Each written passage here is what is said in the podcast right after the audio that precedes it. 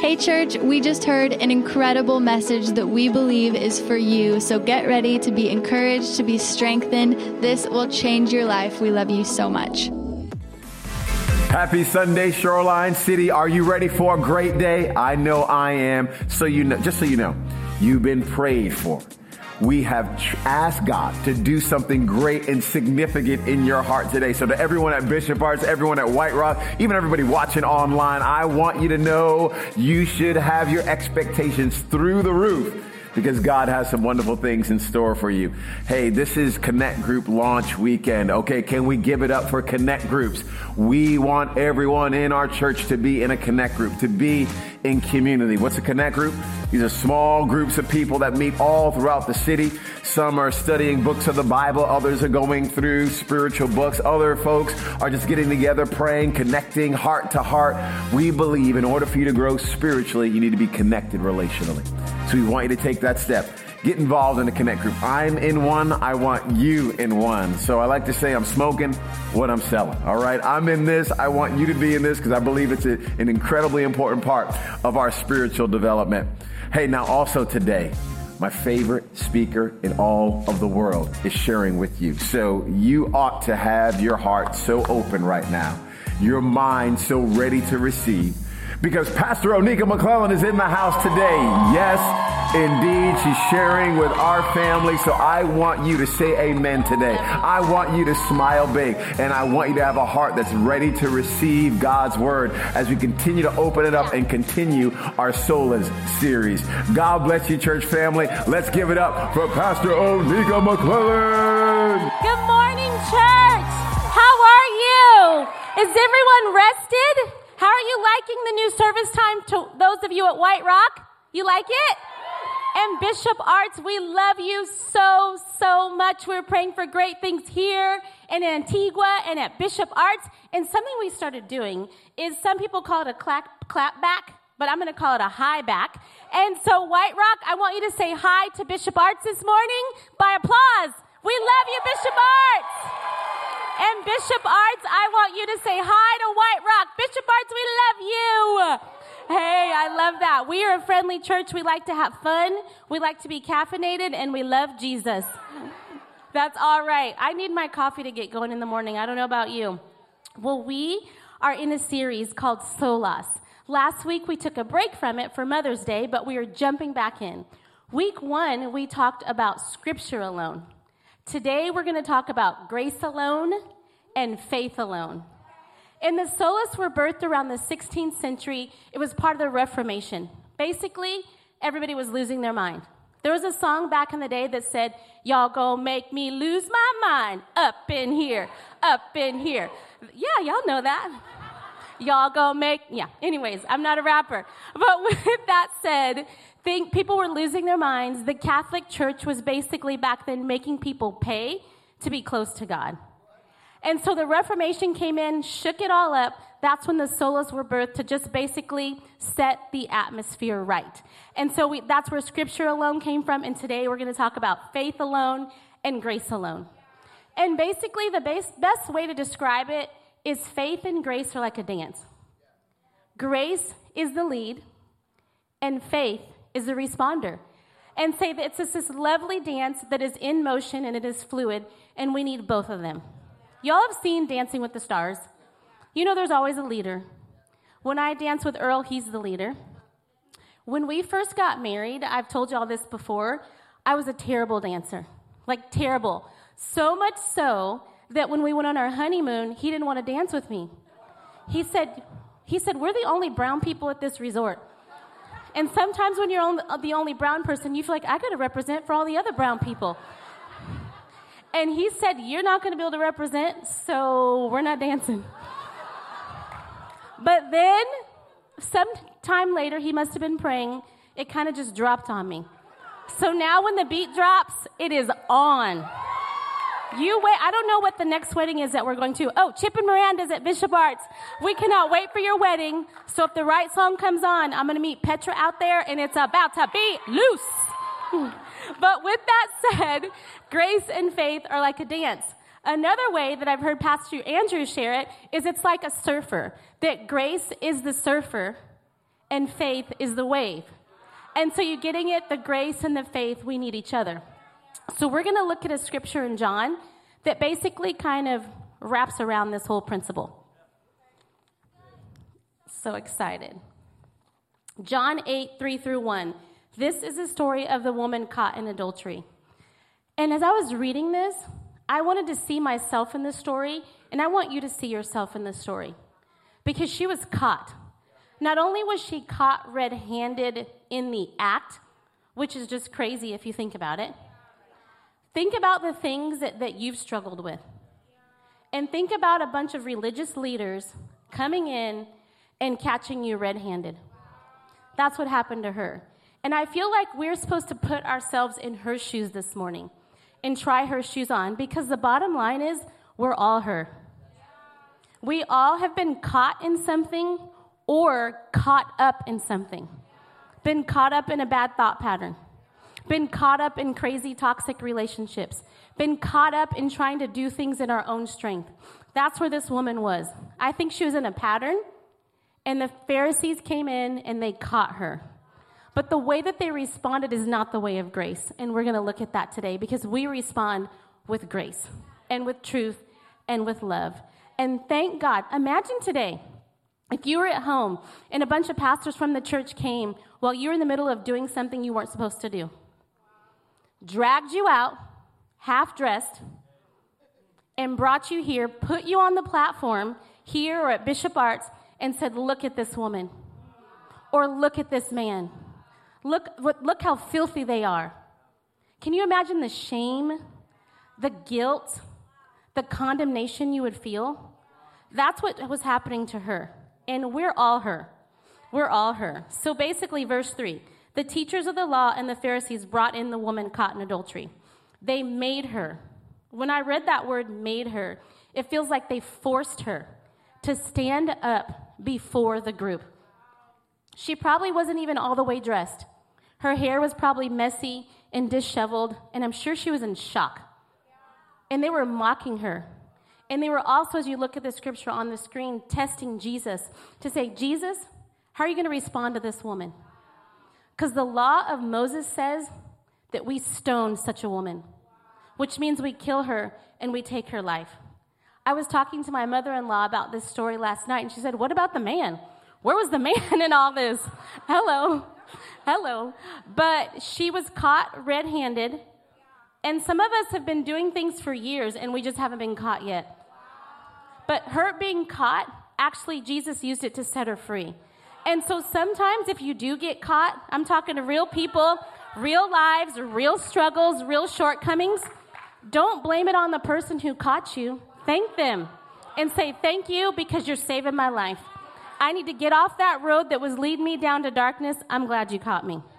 But we don't catch people, nor are we looking for people to do stuff wrong like they did back then, because back then they did not display grace. And so basically, they said, I'm going to paraphrase the scripture. Y'all read it later today and can read it while I'm talking. They dragged her in front of everyone and they said, Jesus, teacher, he was teaching in the temple, what are you going to do about it? How are you going to respond? And this is what he did Jesus bent down and started to write on the ground with his finger. When they kept questioning him, he straightened up and said, let anyone, this is grace, y'all. This is grace with skin on. Let any one of you who is without sin be the first to throw, to throw a stone at her. And again, he stooped down and wrote on the ground. At this, those who heard it went away, one at a time, starting with the oldest and starting with the youngest. He took that attention off of her and put it on him. Because the Moses' law back then said if you get caught, you need to get stoned. You need to be killed. Your life needs to be taken. Basically, an eye for an eye, a tooth for a tooth. But Jesus, his way is not that way. He believes in justice, but he believes in justice with grace. And so instead of the stones being thrown at her, instead of her getting what she should have got, he stepped in and interrupted and said, We all sin. Which of you can throw the cast? Which of you have not sinned? And they all walked away. And I feel like sometimes in our seasons of life, we feel stoned, that people are throwing stones at us, that they're throwing shade at us. But I just want you to know that you serve a Savior who said, I will take every stone for you so you don't have to take it. I'm the one who died on the cross. Stop standing in front of all the ammunition, all the negative thoughts coming your way, and taking every bullet. I took it for you when I defeated death, hell, and the grave. No need for you to get stoned. I was stoned. That's what he said. That is what he said. And here's the thing grace is not fair. It's not fair. Because justice says, oh, an eye for an eye, like I said, a tooth for a tooth. You do something wrong, something wrong happens back to you. But grace intervenes. Jesus took the stones for her, he took the attention off of himself, off of her, and put it on himself. That is the type of Savior that we save, that we serve. I wrote this down, but grace stepped in. How many of you have had grace step into your life? How many of you need grace to step into your life? Jesus stepped in on her behalf because everyone was ready to blame her. But he took the attention. If you look at the story, he took the attention off of her and put it on him and kneeled down. The Savior of the world, who was going to die on the cross, kneeled down, got dirty, and wrote in the ground to protect that woman. He still does that today. He's still kneeling down to protect you. But grace. Everybody say, but grace. For the wages of sin in Romans is death, but the gift of God is eternal life in Christ Jesus. I think about, because wages of sin does bring death. That's why a Savior had to come to die for us, because we deserve death. We deserve shame. We deserve the weight of sin. But Jesus took it for us. I think about when Jesus stepped into my life. I think about when I first heard this scripture. I was probably about 18 or 19, losing my mind. Many of you know my story, some of you don't. Partying, boys. I was this woman. But grace stepped in. I think about a dance and how we talked about grace as a dance. I was headed and dancing with the wrong man. Can I be real? How real can I be? Dancing with the wrong man who was leading me down a very wrong direction when I was about 18, 19 years old. But ever since I was a little girl, I felt drawn to Southern California. Ever since a little girl. God placed that seed on the inside of me. That was grace at work when I didn't even know it. So I went to school in Southern California. I've always loved fashion. Always. I can find a deal. If there's anything you want, I can find it for so cheap your head would spin. I'm an inter- I will break the internet until I find that deal. How many bargain shoppers do I have today? Y'all, there's a trick. You can see something nice, and then you can either A, stock it until it goes on sale. You just go visit it. You just see it at the store, you try it on, you touch it, and you just watch it. And you just wait for the pounce. That's what I do. Or you recreate it. I got tricks for days. Or when you get a gift card, then you can just splurge and lose your mind. I, am never mad at a good gift card. But with that said, I've always loved fashion. So here's the deal always felt drawn to Southern California. That was not me, that was Grace. Always felt drawn to fashion. That was not me, that was Grace. I'll tell you why. In college, freshman year, get a job at a clothing store. Partying, wild, typical sorority girl, but wasn't a sorority girl. Losing my mind meet a girl at work. She keeps inviting me to church. So I'm dancing the wrong way. But grace, in the form of Jesus, in the form of a young girl by the name of Jory, tapped me on the shoulder. I didn't deserve it. I deserved to go to hell. I deserved to be married to that same guy that I was dating. I probably would have just still been living in South, Southern California with a very limited life, still wrecked by bondage, but grace tapped me. Did I deserve it? No. Did I earn it? No. Did I do anything to warrant it? No. But that's the type of God we served. He tapped me on the shoulder, interrupted my life, kept pursuing me, kept loving me, kept wooing me. The time that I was a little girl, I wanted to live in Southern California. Why? Because grace was meeting me there at a clothing store. Grace kept knocking on the door of my heart. Would you come to church? Would you come to church? Grace stepped in when I didn't deserve it. It is God's undeserved, unmerited favor who is pursuing you with grace today. Pursuing you. I love this part. He kneeled down and began to write. He kneeled so we could stand. He kneeled so we could stand. And as you continue to read that story, she is able to stand. And I believe it is because he was taking the heat for her, he was taking bullets for her. He was so strong Jesus in the form of grace, yet so humble. because he kneeled down, he took the bullet for her, then he said, then he checked him. So you can be strong and humble. He said, Which of you, which of you has not sinned? I want to see what you're going to do about it. And guess what? They all walked away. And it was just him and that precious woman left standing there. But then you notice he went to go on to say, He said, Go and sin no more. He wasn't saying, Keep doing what you're doing because it's right. That's the way of grace. He said, I warned you, I protected you, now stop. He said, Stop, go, and sin no more. Sometimes we don't give the weight to grace. We just kind of dust it off. Oh, it's just grace. I'm going to do what I want to do. That's not grace. Grace is you understand the price that was paid for you, you understand the life that was given on your behalf. So then you run from it. You run.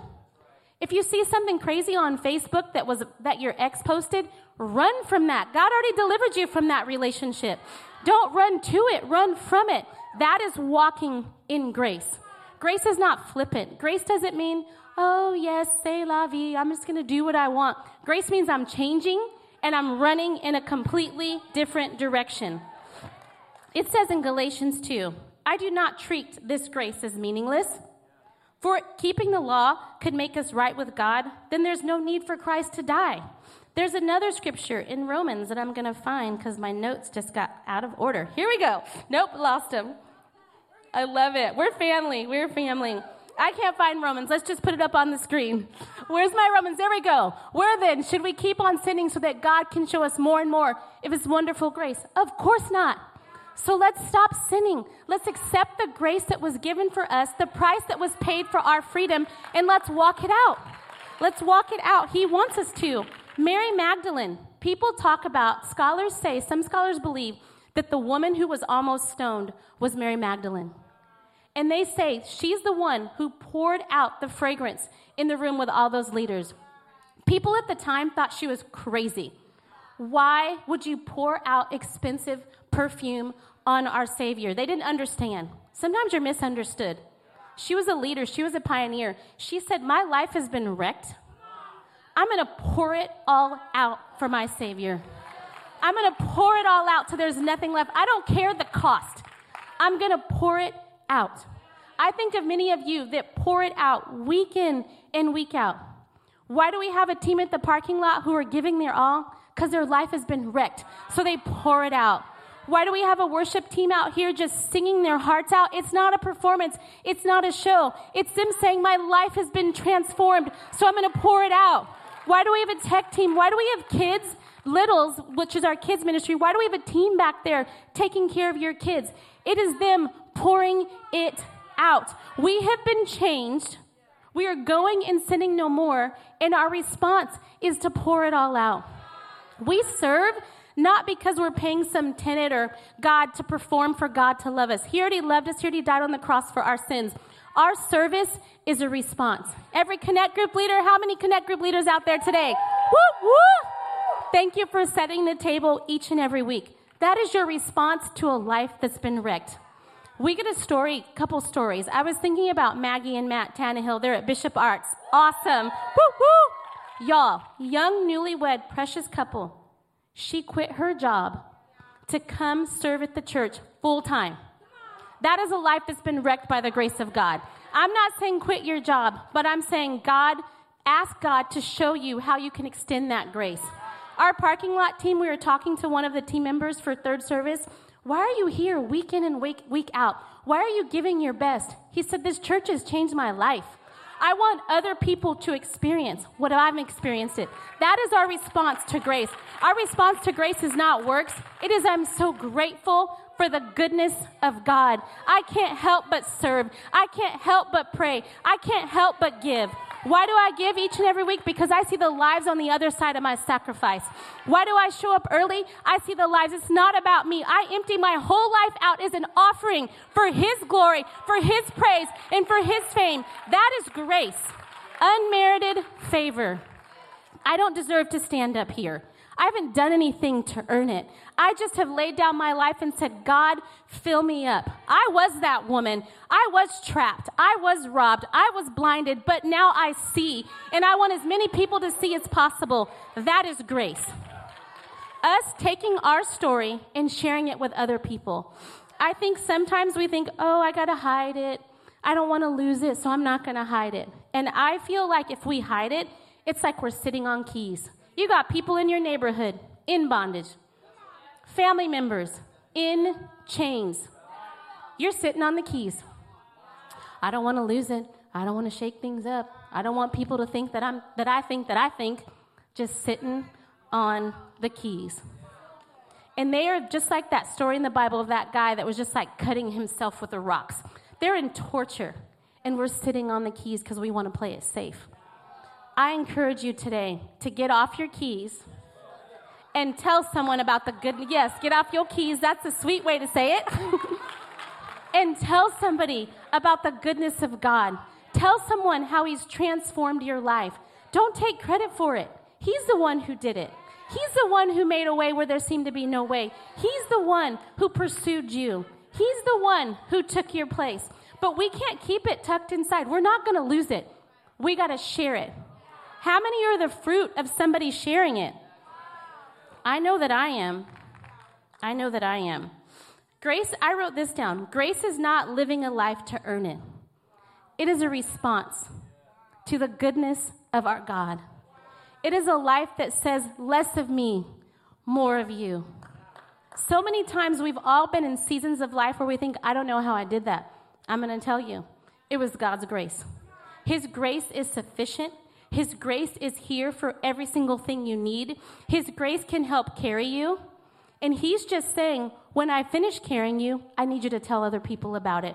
I need you to tell them about my goodness. I need you to tell them that I'm a sweet smelling savor of my presence. I need you to tell them that you were once lost, but you are now found. I need you to tell them that I was once blind, but now I see. That is grace. I think sometimes we try to take credit and we think it's all us. It is not us, it is His grace, His goodness, His mercy. Are you with me this morning? How good is God? Let's give God praise so thankful for him. In Ephesians 2, verses 8 and 9, for it is by grace you have been saved through faith. And this is not from ourselves, it is the gift of God, not by works, so that no one can boast. I've been studying a ton lately just about the cost and the price, and I'm going to do another message on that for another day. But I want us to remember that it is by grace that we have been saved. It is because of his goodness. It is not because of the works. That's how the early church used to operate, but this is the new church, and we don't operate like that. We don't do something to kind of win over God. He's already won us over by giving his life. We took communion this morning to remember what he's done for us. But it is by grace. It is by grace that you're here today. It is by grace that some of us are still married. It is by grace that some of us finished school. It is by grace that some of us have started a new business. It is by grace that we did not file bankruptcy. It is by grace that those of us who have filed bankruptcy are still here today and doing better than we could ever imagine. It is grace, grace, grace. God said, Tell my church about my goodness. Tell them about my mercy. Tell them that they don't have to perform for me. Tell them that I already did it. I already did it when I died on the cross. Stop getting caught up in works like the early church. It is grace alone, it is faith alone. You are sitting in grace right now. The carpet that your feet are on, it is grace. The tile that you walked in on today, that is grace. The camera equipment that is getting this message to Bishop Arts and to people who are watching online, that is grace. This church started six years ago with 17 people. Actually, it was Earl and I and our two boys at the time. We did not know that God was going to do all this in six years. So many things that we are all reaping is a result of His grace. Yes, we pray hard. Yes, we've cried many tears. Yes, we've fought battles that if I told you, you would be bawling with me.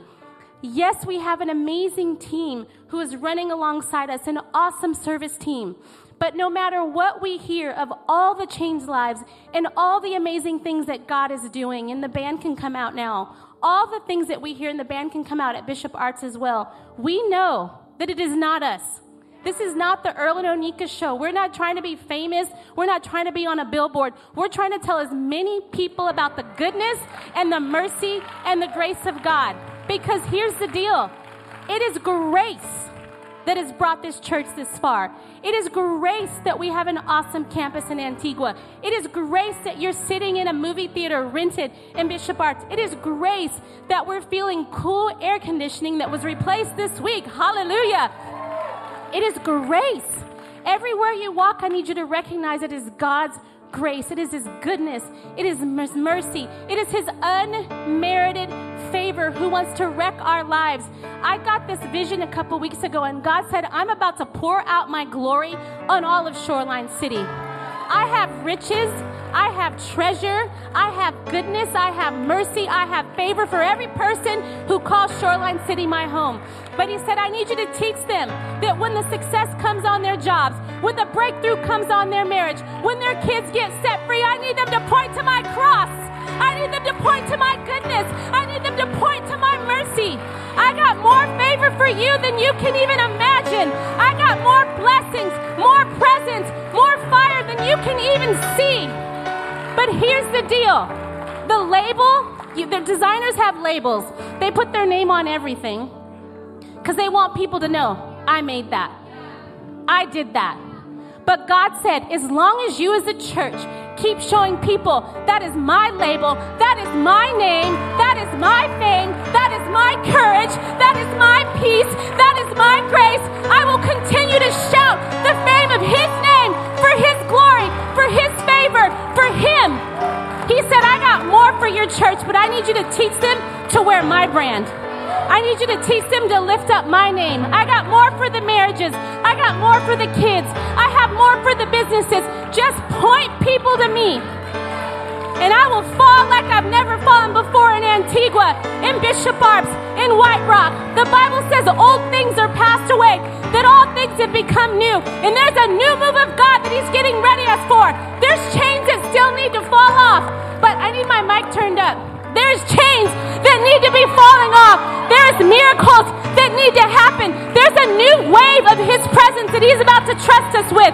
But we got to be ready to give Him the glory. The attention is coming to you. The platform is coming to you. But you got to know how to stand on it. And when people are patting you on the back saying, Whoa, your marriage is so awesome. Your kids are so well behaved. Your connect group is so amazing. I love your business. We are not going to take credit. We're going to say, But by grace I have been saved. I once was lost, but I have been found. I once was blind, but now I see. He is the one who made it possible. We're going to worship God here at Bishop Arts and at White Rock, and we're going to believe God for breakthroughs and miracles. Let me pray for you. Father God, I thank you that your presence is here. I thank you that you're at Bishop Arts right now, that you are here at White Rock. I thank you that you're transforming us, that you're encouraging us, that you're setting us free. It is your amazing grace. May we be a beacon of hope and light and peace for every person who walks in this building, no matter part of the city or part of the world that they're in. Would you use us, Father God, for your glory? We hope you enjoyed today's podcast, church. If you gave your life to Jesus today, we'd love to know you, meet you, and hear your story. So be sure to email your